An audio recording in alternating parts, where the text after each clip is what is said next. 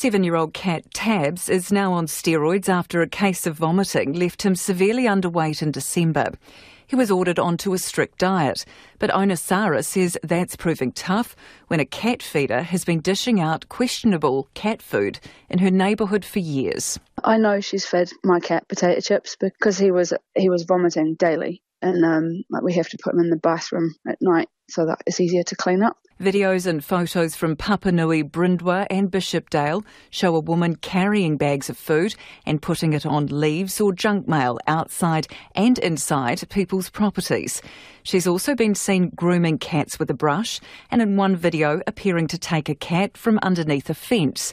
Sarah has asked the woman to stop feeding her cat, but she continues to put food out every day. I normally see her on my street sort of between 10 and 11, so I wait for her to be out of the way. So it's usually like after 2 pm, and then you know, someone else's poor cat is eating up the food. Charmaine is another local who says her cat Lucky did eat food the woman had laid out. That day he became very unwell and had to be put down. She can't prove the woman's food caused him to get sick, but she's not taking any chances with her other cat Phoebe it's not cat calling, but she'll be like clicking her fingers, like, come on, like trying to encourage my other cat outside. And I look at her, I'm like, don't even think about it. Like, I can't even say anything without being so, not hateful, but very angry and frustrated. That frustration is boiling over. Kate, like Sarah and Charmaine, has asked the woman repeatedly to stop feeding her cat Archie, who she noticed had put on significant weight despite being fed just once a day. She's also laid a complaint with the police after finding the woman on her property. She got up in my face on Saturday because I told her to leave and I said, I'm going to keep standing here until you leave. I'm not going to let you feed my cat. And she, she came right up to me, and I just said to her, Don't get physical with me, love. I said, If you do that, you're going to jail. Dozens of cat owners have shared their run ins with the woman and stories of their sick cats on the Facebook page named Stop the Local Harmful Cat Feeder. A petition has gathered more than 430 signatures calling for the police, SPCA, and local MP Sarah Pallett to act. Police confirmed they are assessing reports of the woman's behaviour for criminality. They say they understand pets are loved members of the family and that their welfare is of great importance to their owners, and any concerns about behaviour should be reported to police. Bishopdale Medical Centre has put up a sign addressed to the cat feeder, asking them to stop feeding cats on their property because it's attracting flies and they're sick of cleaning it up.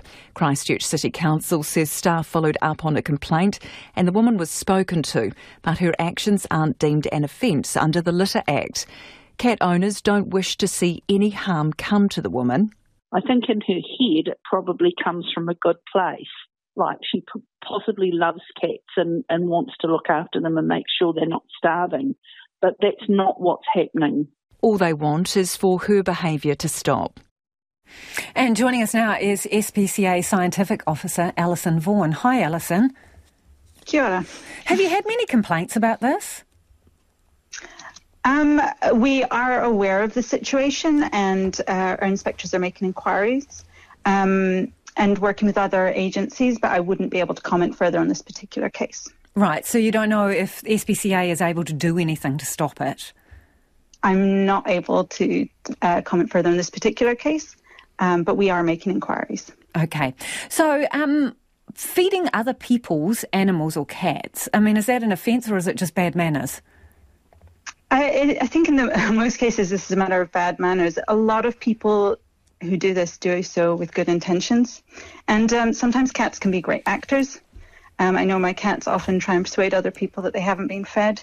But the reason why we urge people not to do this is that it can be an issue in terms of causing dietary issues, um, cats suffering from obesity, uh, they may have allergies, and it can also change their behavior. So stopping them coming home, which can be really, really um, upsetting for owners who might not know what has happened to their cat.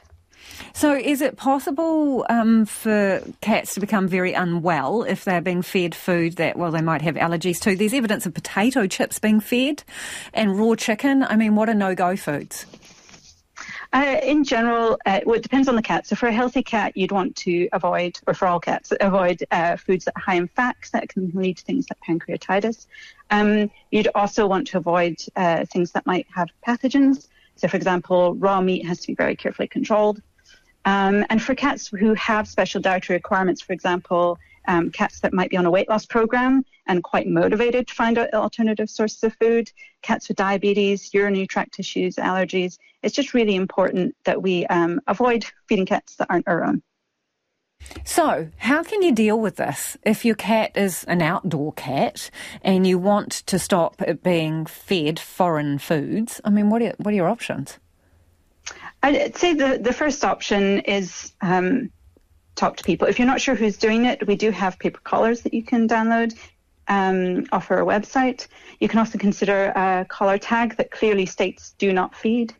Um, and so my first protocol will be to try and talk to the person who's doing it and explain why you would like them not to. Because some people might be doing it because they believe the animal is a stray. For example, especially with older cats that can sometimes look um, a, a little unkempt.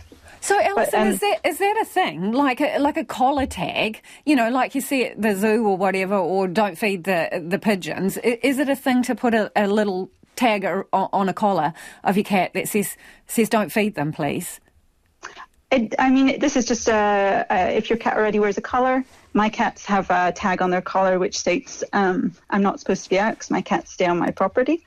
Um, but you could equally get it engraved with anything you like. So um, do not feed um, might be helpful in getting that message across. Do you think people should keep their pets at home if they are concerned and this is going on in their neighbourhood?